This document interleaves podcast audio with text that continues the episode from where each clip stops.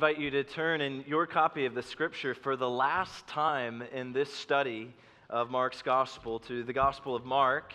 And we're going to be finishing it up after having been in this Gospel since September of 2022. We're looking at chapter 15, verses 42, and we'll read through to chapter 16. The kids are with us in the service this morning, and if you have your child next to you, it would be good just for you maybe to point your finger along in the Scripture so that your child can follow along with us as well. But if you're new with us, I really do encourage you to have your Bible open. We like to just work our way through the text of Scripture in our time together, so keep it open. Let me begin reading for starting in chapter 15, starting in verse 42. Mark writes, "When evening had come, since it was the day of preparation, that is, the day before the Sabbath, Joseph of Arimathea, a respected member of the council, who was also himself looking for the kingdom of God, took courage and went to Pilate and asked for the body of Jesus. Pilate was surprised to hear that he should have already died, and summoning the centurion, he asked him whether he was already dead. And when he learned from the centurion that he was dead, he granted the corpse to Joseph. And Joseph bought a linen shroud, and taking him down, wrapped him in the linen shroud, and laid him in a tomb that had been cut out of the rock. And he rolled a stone against the entrance of the tomb. Mary Magdalene and Mary, the mother of Joses, saw where he was laid. When the Sabbath was past, Mary Magdalene, Mary, the mother of James, and Salome bought spices so that they might go and anoint him. And very early on the first day of the week, when the sun had risen, they went to the tomb. And they were saying to one another, 'Who will roll away the stone for us from the entrance of the tomb?' And looking up, they saw that the stone had been rolled back. It was very large. And entering the tomb, they saw a young man sitting on the right side, dressed in a white robe, and they were alarmed. And he said to them, 'Do not be alarmed. You seek Jesus of Nazareth, who was crucified. He has risen. He is not here. See the place where they laid him. But go, tell his disciples and Peter that he is going before you to Galilee. There you will see him, just as he told you.' And they went out and fled from the tomb, for trembling and astonishment had seized them. And they said nothing to anyone, for they were afraid." Father, as we look at this great account of the resurrection, we pray that you would encourage us with this great hope, and that you would give us confidence that our Jesus truly is risen from the dead, and in him we can place all our hope and trust. We pray these things in Jesus' name. Amen. The resurrection is the most amazing event that ever happened in the entire world, and it is the great linchpin proof that Jesus is exactly who the Bible says he is and who he claimed to be, that he is the Son of God, he is the Lord of all, he is the one in whom we can find salvation, the Savior for all who would trust in him. Christians find great hope and great assurance that the gospel is absolutely true because Jesus really, literally raised from the dead. The resurrection is actually so foundational and crucial to Christianity itself that Paul tells us in the scripture reading that Don read for us this morning in 1 Corinthians 15, that if the resurrection did not happen, then Christianity is a complete farce, and we've wasted our time getting up this morning to rush and get the kids ready to go to church and to sing praises to Jesus and to read about him. It's all worthless if, in fact, Jesus was not raised. But Mark records for us that absolutely we can have full confidence that the resurrection is true. And his message is plain. Jesus is risen. Go and tell. Jesus is risen. Go and tell. Now, of course, the resurrection is something that many have struggled with throughout the ages, even to our own day. It's hard for people to believe that Jesus really could have risen from the dead. For instance, one of our founding fathers, Thomas Jefferson, if you don't know this, he was an agnostic and he was a rationalist. And he made his own version of the Gospels. And what he did is he compiled all the Gospel records together and he cut out all of the details of Jesus' miracles. And his Gospel ends by Jesus being laid in the tomb. And then it's done. He could not bring himself to believe that Jesus truly could have risen from the dead. That may actually be you here this morning. You may be wrestling with the same thing.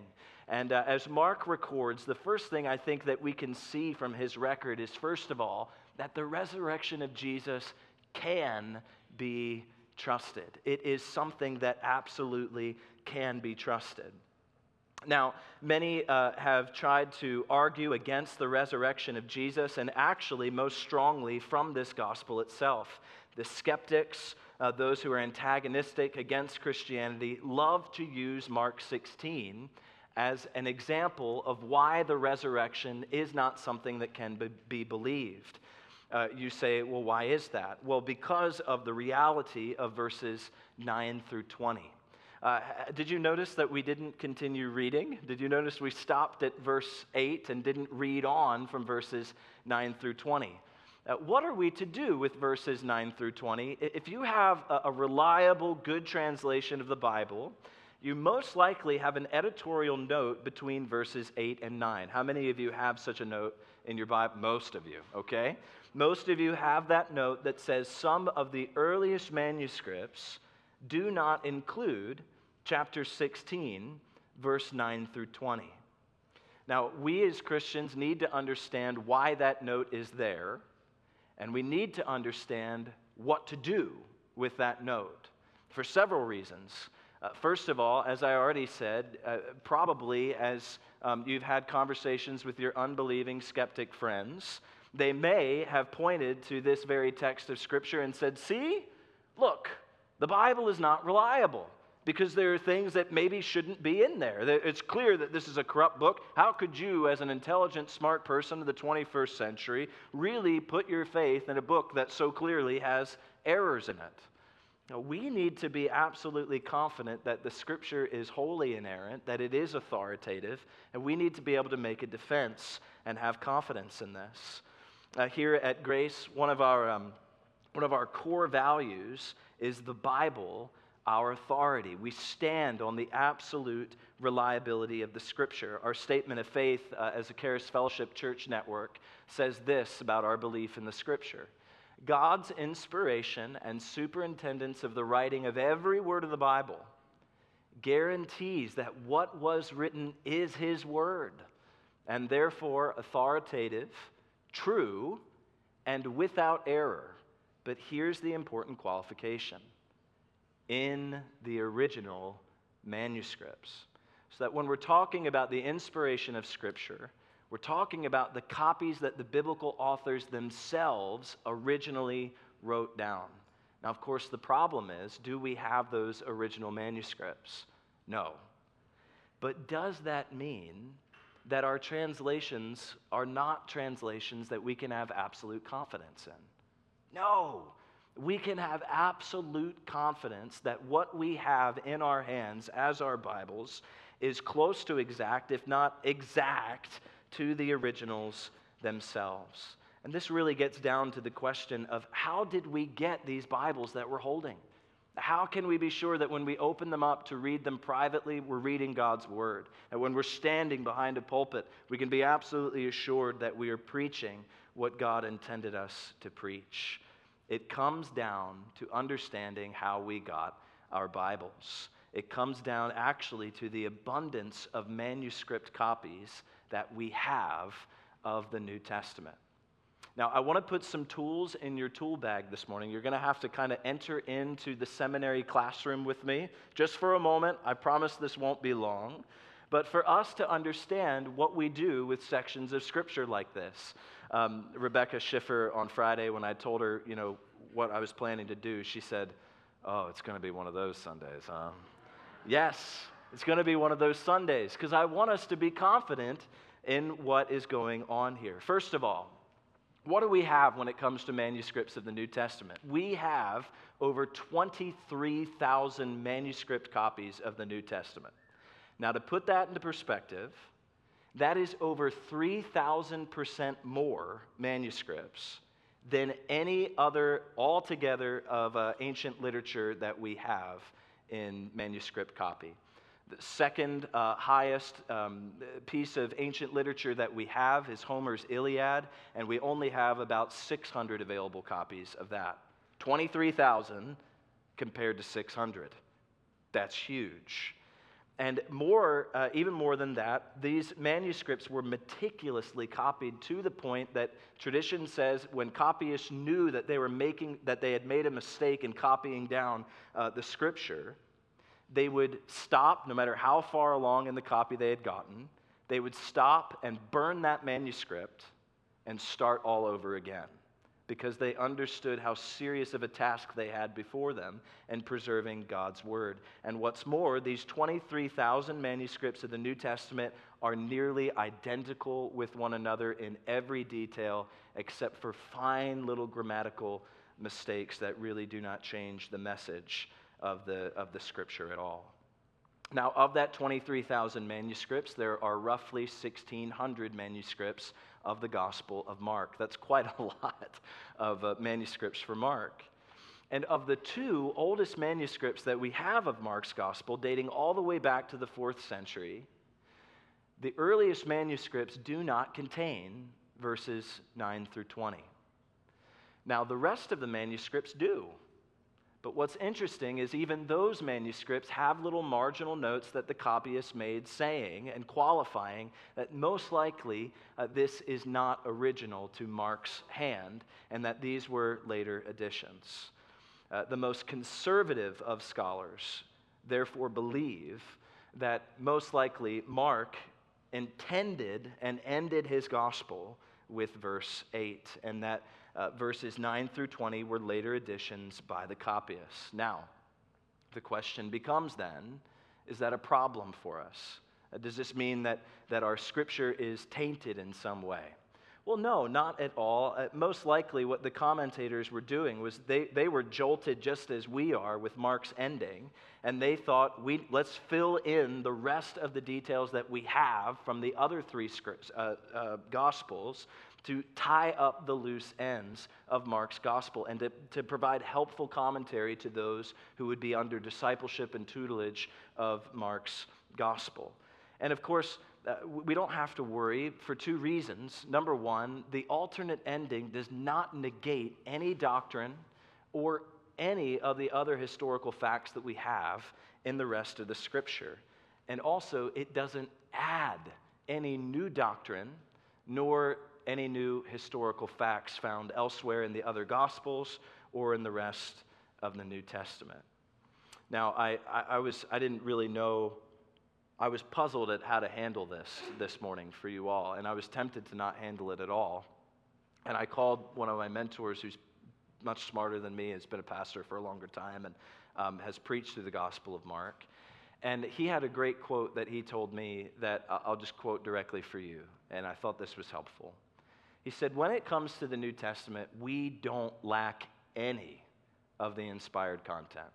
We have 100% of the inspired content of the New Testament, plus more." He said, we've got 102% of the New Testament. What we need to do is wrestle with what that 2% is. What's the big point? What am I trying to say? Why all of this? The resurrection of Jesus can be trusted because the Bible can be trusted.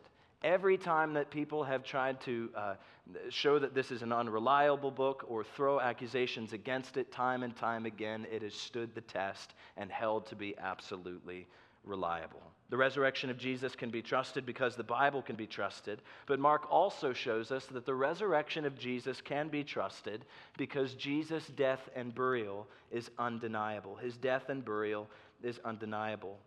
There are all sorts of theories from skeptics about what happened to Jesus' body after the crucifixion.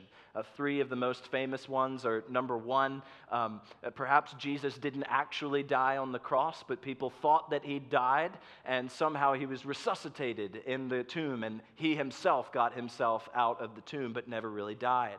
Another theory is that there was some funny business and that someone vandalized the tomb and stole the body of Jesus, and the apostles and disciples mistook that for his resurrection. The third popular theory is that the disciples somehow in their grief and in their exasperation didn't actually see the resurrected Jesus, but somehow were just hallucinating that they saw Jesus. But Mark's record blows holes in every single one of those theories.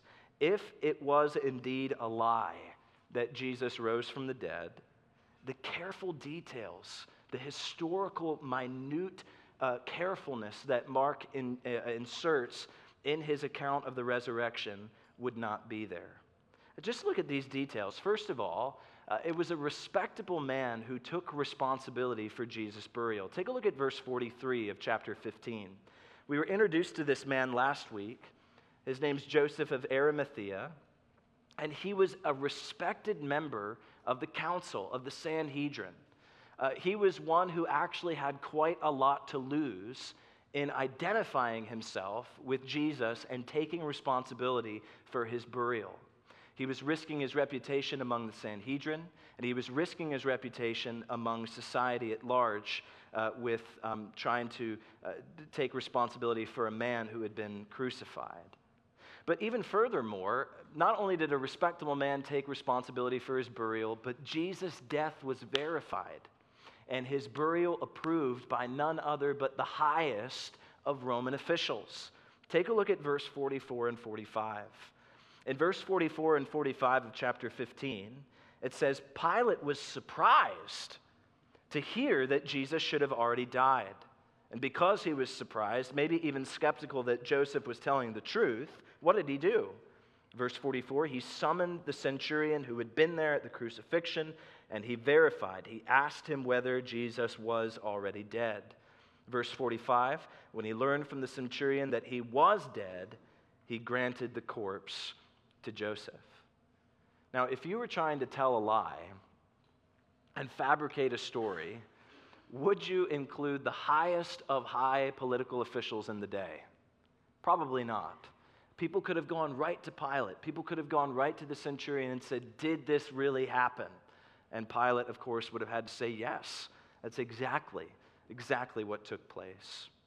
But thirdly, Jesus' burial also was seen by witnesses who could verify the facts. In verse 46 and 47, Joseph buries Jesus' body, lays it in a tomb that had been cut out of a rock, and he rolled a stone against the entrance of the tomb. In Jesus' day, these stones were massive stones that would seal the entrance of the tomb to keep robbers and thieves from going in. It would have taken a large group of very strong men to roll that stone away.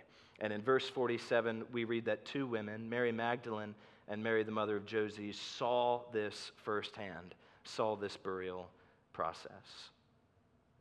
The resurrection of Jesus can be trusted because we can trust the Bible.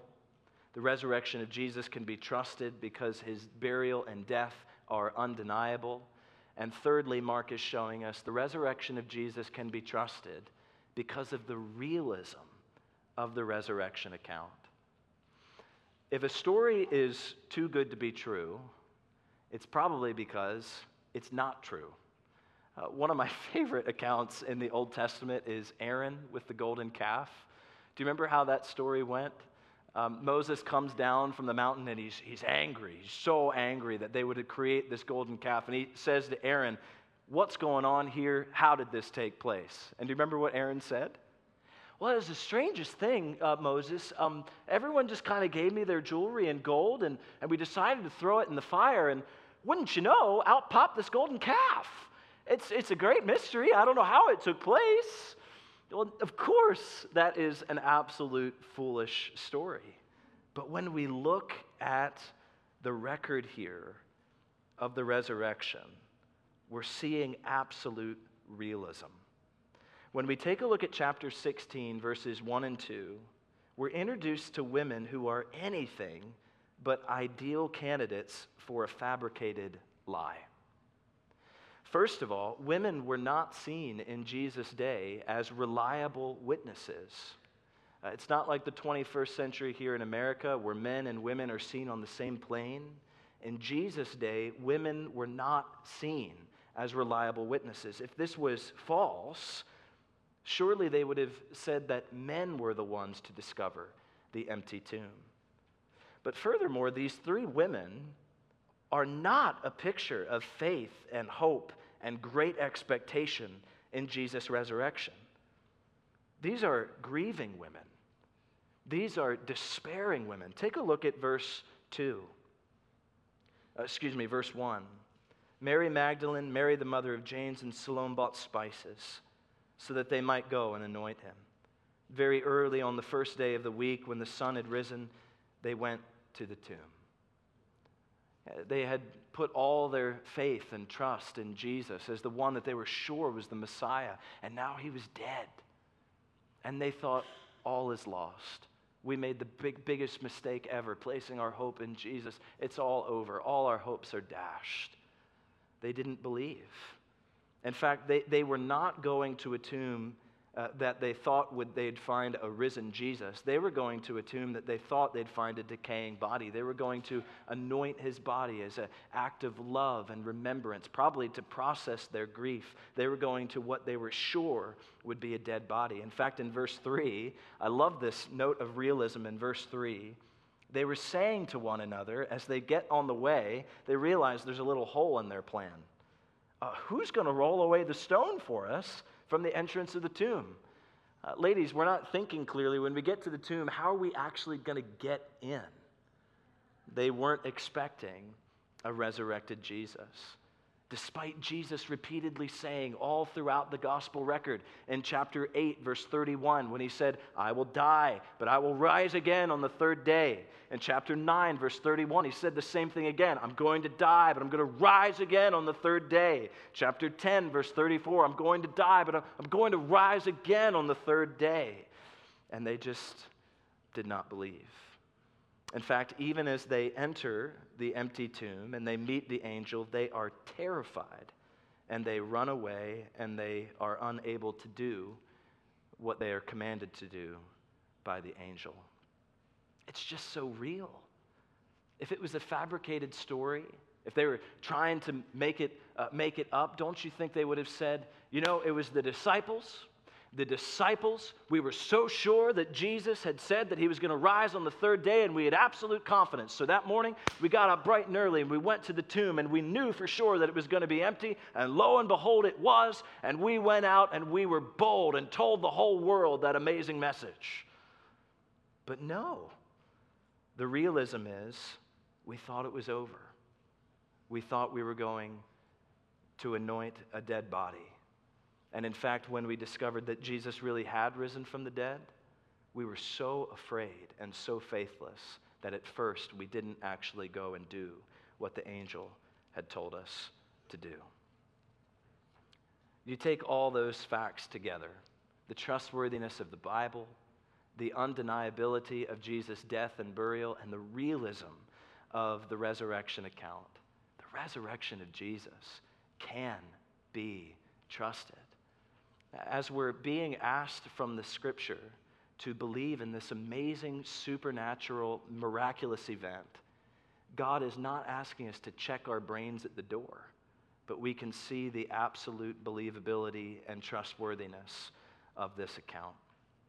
J. Gresham Machen, great defender of the faith in the early 1900s, said this great quote. He said, "The belief of the disciples in the resurrection was due simply to the fact of the resurrection. Those disciples came to believe that Jesus had risen from the dead for the simple reason that Jesus had risen from the dead. They saw him, they met him, and they knew it to be true. Jesus is risen. He is risen indeed." The resurrection can be trusted And Mark goes on also to show us that the resurrection of Jesus is our hope. The resurrection of Jesus is our hope. We find our hope in the great words of the angel there in verse 6. If you take a look at verse 6, what are the first words out of the angel's mouth as he addresses these women who were full of alarm? "Do not be alarmed," he says. "Your Jesus, your Savior, your Lord was crucified, but he is risen again from the dead, just as he said he would. He's victorious. He has conquered death. He has conquered sin." And what's more, verse 7, "Where can you find him?" "Go, tell his disciples," he says, "and Peter, that he's going before you to Galilee. There you will see him, just as he told you." Jesus, the risen Jesus, where is he making a beeline for? His heart is so full of grace and love and mercy that in his resurrected state, he's making a beeline for the very ones who betrayed him in his moment of greatest need. He's making his way to the ones he loves, even the one who denied him 3 times. He is making his way to show his grace and his mercy. I love this little note in verse 7. Did you catch it? The angel says, "Go tell his disciples and Peter that he is going before you to Galilee." Remember, we've been saying now for a few weeks, Mark most likely got his account straight from Peter. Don't you just wonder, as they were sitting down together and Peter was sharing with Mark, do you wonder if maybe Peter's eyes got a little misty? If maybe his voice quivered a little bit as he smiled and he said, "You know, Mark, Jesus' love was so great for me. His mercy and his grace was so great for me that he made sure that the angel told the women to let me know, let me, the one who denied him 3 times, to even let me know that he wants me, that he still loves me, that he wanted to make his way towards me." You may be here this morning and you wonder, could Jesus really love me? Me who has denied him so many times, where it seems like my relationship with him is just an absolute train wreck. Could he really want me? Jesus is the one who wants the Peters of the world. The resurrected Jesus is just on full-on pursuit for sinners to come and have fellowship with him. He doesn't wait for them to come to him. He immediately makes his way towards them. His resurrection is the great proof that God is pleased with the sacrifice that he has made, that our sins really have been dealt with, and that death really has been conquered on our behalf. The resurrection gives us hope for the newness of life right now through our faith in him, for eternal life with him after death, and for resurrected bodies when he returns again. I'm going to get my hair back. It's going to be great. This great truth, we find everything we need in Jesus' life, death, and resurrection. Paul said in Romans 6, chapter 5, verse 8, what does it mean? What is the significance of his death and his resurrection to us? He says, if we have been united with him in a death like his, we shall certainly be united with him in a resurrection like his. Now, if we have died with Christ, we believe that we will also live with him. Do you understand that when you place your faith in Christ, something extraordinary happened to you? Your old self of sin died with him, buried, gone forever. You say goodbye. And a new life occurs, a whole new identity, a whole new creation, a redeemed person, a forgiven person, a justified person, a sanctified person, a glorified person, all in the Lord Jesus Christ, united with him in his resurrection. This is the answer to all of our need, to place our faith in him. The resurrection of Jesus can be trusted. The resurrection of Jesus is our hope. And lastly, the resurrection of Jesus must be proclaimed. Why did Mark end his gospel in the way that he did? Take a look at verse 8. Verse 8, his original ending, this is how he chose to end. And they went out and fled from the tomb, for trembling and astonishment had seized them. And they said nothing to anyone, for they were afraid. It's so abrupt, isn't it? And I think intentionally so. Mark ends his gospel with a cliffhanger. I hate cliffhangers. You know, when you're watching your favorite series, you've been invested in it for years, and the last episode, the very final episode, they end on a cliffhanger? I hate that. But it does something to us, doesn't it?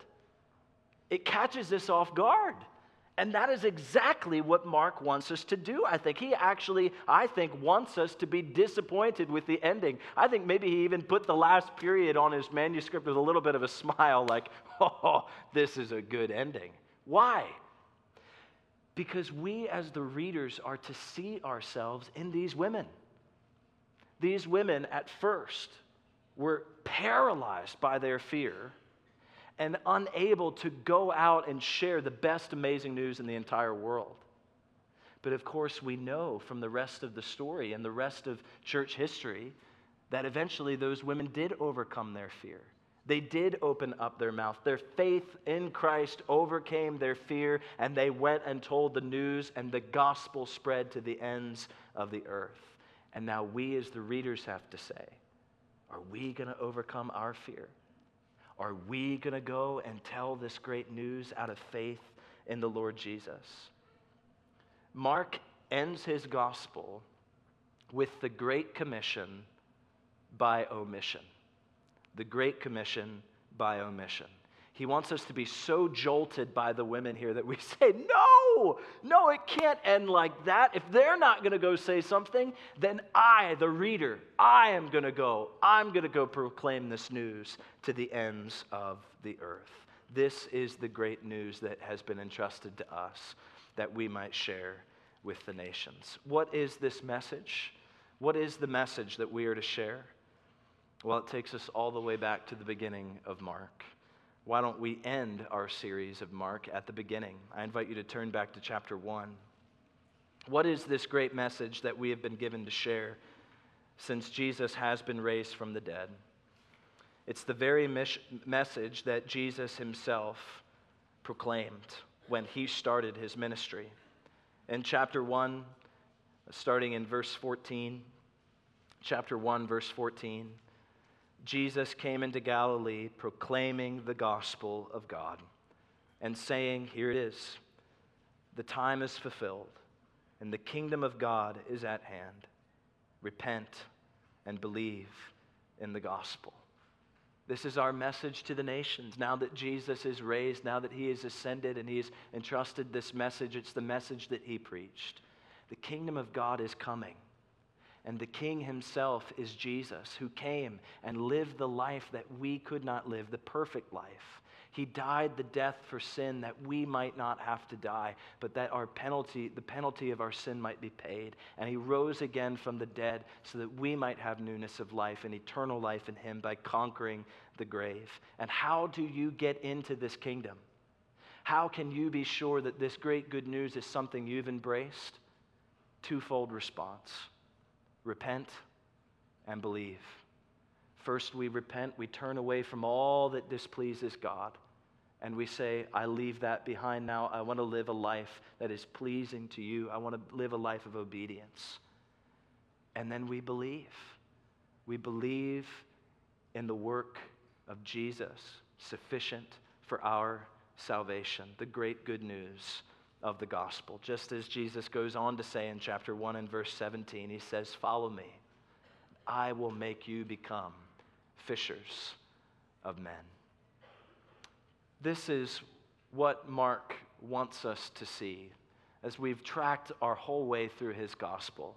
He wrote this so that we might look at the life that Jesus lived, that we might behold the death that Jesus died, that we might be overwhelmed with the power of his resurrection, and that we might actually become one of his followers, take up our own cross, deny ourselves, and follow him and pick up the message ourselves and go and proclaim to the world that Jesus is risen. Jesus is risen.